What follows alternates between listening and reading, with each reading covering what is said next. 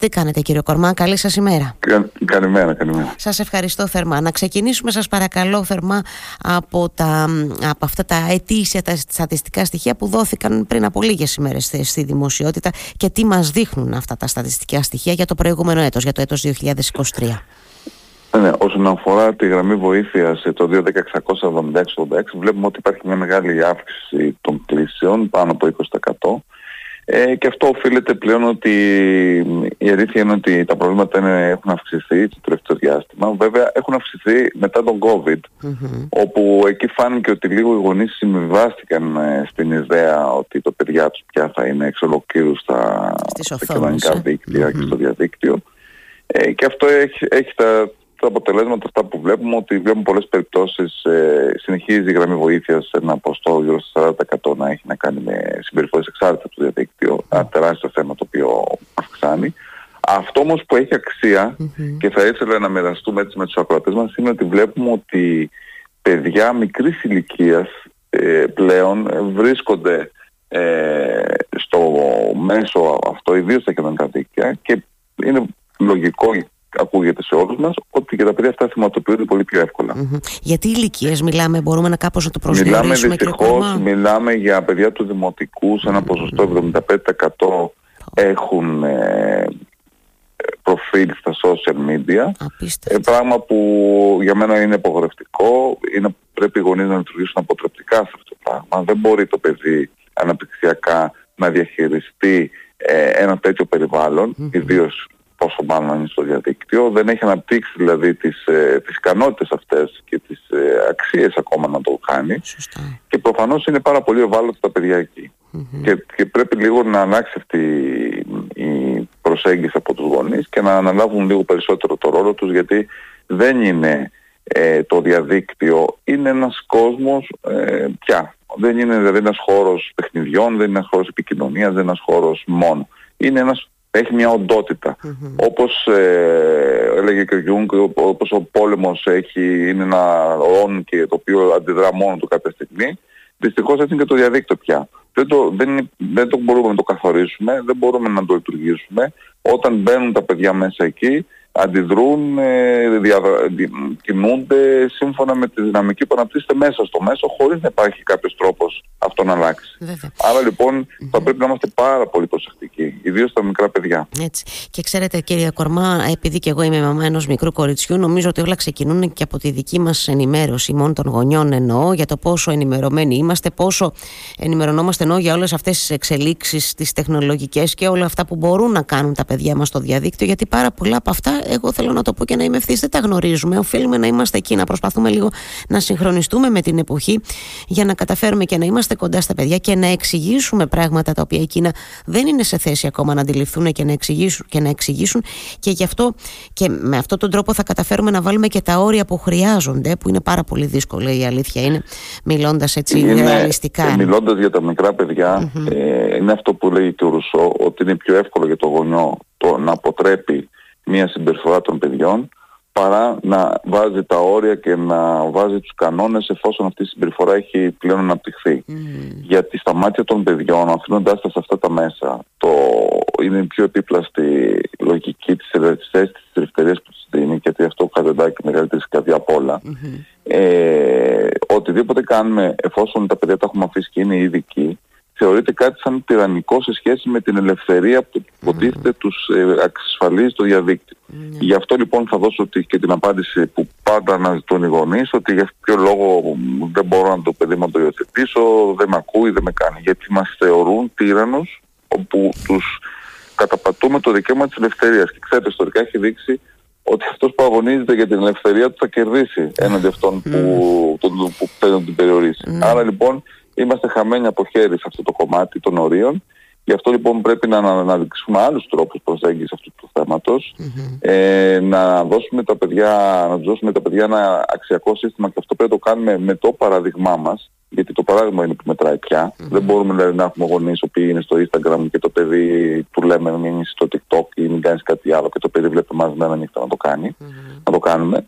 Άρα λοιπόν πρέπει εμείς να δώσουμε λοιπόν άλλους ε, κατευθύνσεις εμείς να μπούμε σε αυτή τη διαδικασία του να είμαστε το καλό παράδειγμα, έτσι ώστε το παιδί να βρει εναλλακτικά και να ξεφύγει από όλη αυτή την ιστορία. Γιατί να σας πω και κάτι άλλο που ο γονιός το αντιλαμβάνεται δυστυχώς ακόμα και σήμερα, mm-hmm. το αντιλαμβάνεται καλύτερα από όλα, τα, από όλα τα άλλα. Αυτό έχει επιπτώσει και στο μαθησιακό επίπεδο. Αυτό είναι αλήθεια. Έχει βγει λοιπόν στο ΙΠΙΖΑ μια παγκόσμια ε, έρευνα που γίνεται κάθε δύο-τρία χρόνια σε όλο τον κόσμο και βλέπουμε ότι από το 2009 μέχρι και σήμερα έχουμε διαρκή πτώση ε, των επιδόσεων των παιδιών στην κατανόηση κειμένων, στα μαθηματικά, στις φυσικές επιστήμες. Ναι. Και αυτό πλέον συνδέεται με τη χρήση του κινητού και της διαρκής διάσπασης που έχουν τα παιδιά. Γιατί πλέον αρχίζουμε και υπάρχει μια τάση πια ότι τα, ίσως τα, τα τεχνολογικά ε, ε, βρήματα στην εκπαίδευση που περισσότερο βλάπτουν παρά ωφελούν. Ναι, γιατί και πόσο το... μάλλον το... Έχετε δίκιο σε αυτό. Σας διακόπτω, συγγνώμη, γιατί και εγώ το έχω ναι, συζητήσει ναι. το θέμα αυτό των εξετάσεων της ΠΙΖΑ και τις χαμηλές επιδόσεις που έχουμε και καταγράφουμε ως χώρα. Και η αλήθεια είναι ότι εκεί τώρα μπαίνει ένα πολύ μεγάλο θέμα, γιατί από τη μια έχουμε παιδιά που είναι εξοικειωμένα με όλα αυτά τα νέα εργαλεία της τεχνολογίας. Από την άλλη μεριά, το σχολείο, ο ρόλος του είναι ε, να ενισχύει αυτό το, το, τους παραδοσιακούς ναι, τρόπους εκπαίδευσης. Αντιλαμβάνεστε, εκεί ναι, έχουμε ένα πολύ μεγάλο χάσμα. Έχετε δίκιο σε ε, αυτό. Ε, πλέον διαπιστώνεται ναι. ότι η εξοικείωση των παιδιών στην τεχνολογία δεν, δεν τα βοηθάει στη μάθηση. Το αντιθετο Γιατί έγινε ένας παραλληλισμός αρχικά, επειδή βλέπαμε ας πούμε ότι τα παιδιά τους αρέσουν η διάδραση, τα χρώματα, εναλλαγές εικόνων μέσα στο διαδίκτυο και θεωρήθηκε τα παλιότερα χρόνια ότι αυτό θα βοηθήσει αν βάλουμε το, τη μάθηση εκεί, αλλά θα το κάνουμε πιο ελκυστικό το μάθημα. Γιατί ξέρουμε ότι όταν κάποιος ενδιαφέρεται για κάτι το μαθαίνει πιο εύκολα. Όμως αποδείχθηκε στην πορεία πια και, το, και αυτό και η Σουηδία κατέργησε τα τάμπλετ από το διπλιαγωγείο, μια προηγμένη χώρα. Αποδείχθηκε ότι τα παιδιά δεν τους ενδιαφέρει, πρέπει να, για να μπουν στο, στο μέσα τα ηλεκτρονικά, πρέπει να βρίσκουν κάτι που τους ενδιαφέρει. Mm. Περιέργεια, η μίμηση, δηλαδή προτιμούν να πάνε στα κοινωνικά δίκτυα. Δεν, δεν μπαίνουν de facto, δεν, δεν είναι τα, τα, τα ηλεκτρονικά μέσα, δεν είναι de facto χρήσιμα για τα παιδιά και θα τα χρησιμοποιήσουν και θα τα, θα τα λειτουργήσουν. Mm-hmm. Μόνο αυτά που τους ενδιαφέρουν, που τους έχουν την εξοκινήσει συμπεριφορά και γι' αυτό πάνε στα κοινωνικά δίκτυα και στα games. Mm-hmm. Άρα λοιπόν αυτή, αυτός ο παραλληλισμός, η καταναλογία της, της όλης ιστορίας σχέσης με το διαδίκτυο mm-hmm. αποδείχθηκε λαθασμένος.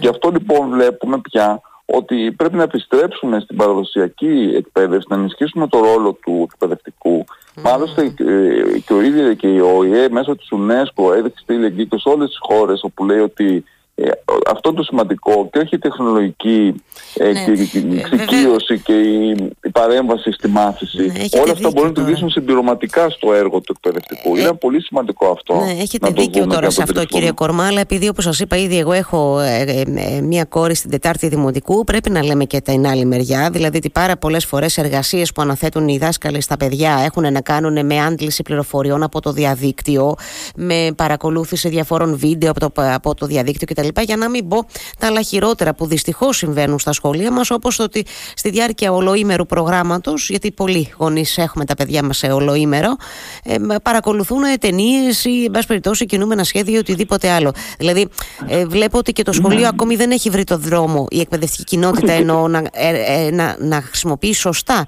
τα εργαλεία της τεχνολογίας και να αποτρέπει τα παιδιά από το να έρχονται ε, σε επαφή με τις οθόνες ή, εν πάση να επιχειρεί με καλύτερο τρόπο να δείξει ότι το διαδίκτυο είναι εκεί, γιατί, γιατί είναι πηγή γνώσης και πηγή άντληση πληροφοριών, αλλά έως εκεί.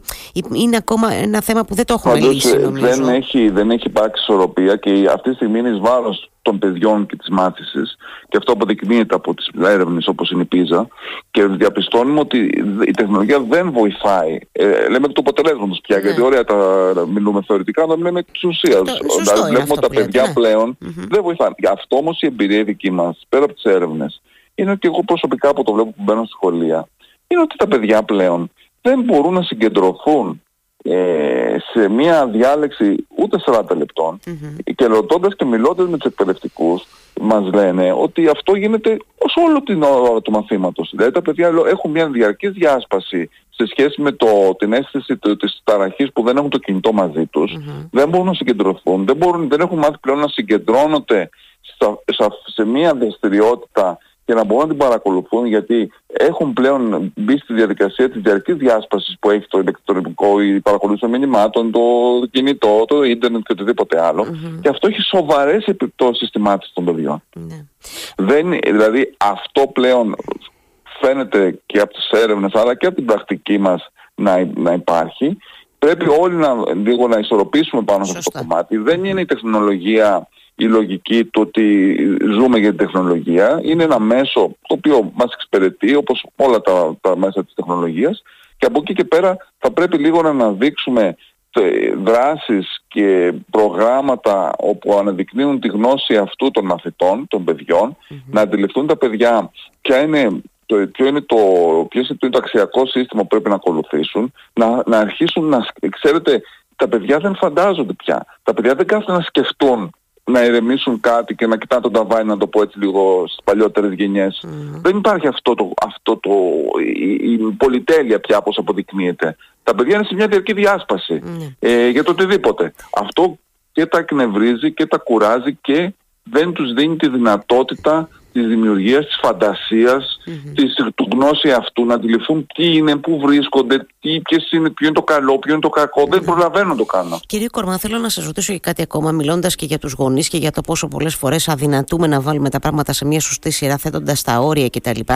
Ε, το πρώτο που θέλω να σας ρωτήσω, εάν απευθύνθηκαν γονείς ζητώντας συμβουλές στην γραμμή Helpline ε, το έτος που πέρασε και για ποια θέματα, αν μπορούμε να πούμε, ε, απευθύνονται σε εσάς γονείς που πλέον αντιλαμβάνονται ότι κάτι έχουν κάνει λάθος ή, εν πάση που αντιλαμβάνονται μια περίεργη συμπεριφορά των παιδιών τους και ζητούν βοήθεια. Ναι. Ναι, ναι, συνήθως οι γονείς σε εμάς ε, έρχονται όταν τα πράγματα είναι πολύ Και σχεδόν στο, 40, μάλλον στο 40% είναι για θέματα εξάρτησης από το διαδίκτυο, παιδιά τα οποία ουσιαστικά ε, παραμελούν τελείως τις δραστηριότητες τους στο σχολείο, τους ξενυχτούν. Αυτό είναι το μεγάλο μας κομμάτι. Έχουμε μεγάλη έκσταση στο, στο λεγόμενο sexting, δηλαδή στη σεξουαλική παρενόχληση των παιδιών. Και αυτό αποδεικνύεται και από τις έρευνές μας όπου ένας στα τέσσερα παιδιά πια γυμνασίου και ηλικίου ενδυνάμει ε, θα, δηλαδή ενδυνάμει όλα τα παιδιά θα παρενοχληθεί σεξουαλικά. Είναι τεράστιο νούμερο αυτό. Ήταν ένα στα πέντε φανταστείτε πριν το COVID. Έχουμε μια αύξηση 25% μέσα σε 3-4 χρόνια. Και βέβαια ψεύτικα προφίλ και οτιδήποτε άλλο. Ε, καλό είναι οι γονείς να απευθύνονται στη, στη γραμμή μας όταν έχουν, βλέπουν αρχικά στάδια εκεί θα μπορείς να πάνε τα πράγματα λίγο και σίγουρα ε, αυτό που πρέπει να καταλάβουν οι γονείς και ιδίως εγώ κάνω μια έκκληση προς τους πατεράδες οι οποίοι δείχνουν να μην και εγώ το βλέπω και από τις ομιλίες μας και από τα στατιστικά μας και από το, το, τα social media μας δηλαδή φανταστείτε ότι στα social media της, ε, της γραμμής 80% είναι οι γυναίκες και 20% είναι άντρες σε όλες τις ομιλίες που έχω κάνει, η 70% είναι γυναίκες, συνήθως οι μαμάδες και ένα 30% είναι μπαμπάδες. Ναι. δε, αυτό πρέπει να αλλάξει. Δηλαδή πρέπει πλέον οι πατεράδες να μπουν πιο γερά το κομμάτι ναι. πρότυπο των, της οικογένειας γιατί τα παιδιά είναι εικόνα οι γονείς τους. Δεν γίνεται αυτό, δεν μπορούν οι μαμάδες μόνος να σκόσουν αυτό το πράγμα και πρέπει λίγο να αλλάξουμε λίγο τη συμπεριφορά. Δηλαδή πρέπει λίγο να αλλάξουμε το πώς σκεφτόμαστε τα πράγματα. Το διαδίκτυο δεν κάνει τίποτα άλλο από να μεγενθύνει τα προβλήματα της κοινωνίας. Έχετε Και επειδή το λέω αυτό γιατί έχουμε και τεράστια έξαρση βίας αυτή τη στιγμή. Και ιδίως στα σχολεία αλλά παντού. Αυτό το πράγμα δεν είναι τυχαίο. Άλλωστε να θα θυμίσουμε αυτό που έλεγε και ο Αριστοτέλης ότι το περιβάλλον, τα παιδιά αντιγράφουν το περιβάλλον, δεν μπορούν να κάνουν κάτι άλλο. Ε, Αν λοιπόν σε ένα περιβάλλον που ζουν πολέμων, ε, COVID, ε, πιέσεων γενικότερα, έτσι, όλα αυτά. Θα τα βγάλουν. Ε, τα περνάνε στα παιδιά. Ε, φυσικά. Θα περνάνε και θα τα, θα τα εμφανίσουν, θα τα, θα τα βγάλουν κάποια στιγμή, δεν το συζητώ καθόλου. Λοιπόν, ε, λυπάμαι που δεν έχω άλλο χρόνο, αλλά νομίζω ότι καλό θα είναι να επαναρχόμαστε σε αυτές τις συζητήσεις, κύριε Κορμά, έτσι, ε, κρούοντας ε, όσο μπορούμε έτσι, καμπανάκι προς όλους, προς γονείς και να έρθουμε κι εμείς λίγο έτσι, να, να, να φτιάξουμε λίγο καλύτερα τα πράγματα όσο μπορούμε.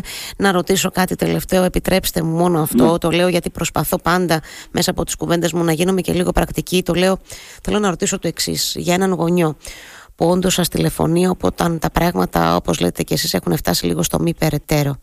Υπάρχει τρόπος να επιστρέψουμε με, με, με, ναι, ναι, ναι. έτσι. Εδώ, εδώ, Καταλάβατε το Θέλω να το πούμε στους γονείς Ναι. αυτό γιατί λίγο πολύ Εδώ φαντάζομαι είναι τώρα το- όσοι μας ακούνε θα αισθάνονται φοβερά και ενοχές και φοβερά αν, ανίκανοι. Καταλαβαίνετε πώς το λέω και θέλω να εκπέμψουμε ένα μήνυμα ότι τα πράγματα διορθώνονται αρκεί να το πάρουμε απόφαση κύριε Κορμά έτσι δεν είναι; Ναι, ναι, εδώ είναι, το, εδώ είναι το ευχάριστο. Μπορεί, ας πούμε, να θεωρείται στον Παγκόσμιο Οργανισμό Υγείας ε, το, το, τα εξάρτηση τα- από τα games. Έτσι υπάρχει πλέον, έχει μπει Μμμ. στο εγχειρίδιο. Έτσι. Αλλά το, πρό- το θέμα είναι ότι τα παιδιά, ε, και εγώ πιστέψτε με, έχω έρθει σε επαφή με άνω από χίλια παιδιά, ε, ανταποκρίνονται όταν αλλάξουμε τη συμπεριφορά μας στο σπίτι. Δηλαδή τα πράγματα βελτιώνονται και βελτιώνονται αισθητά.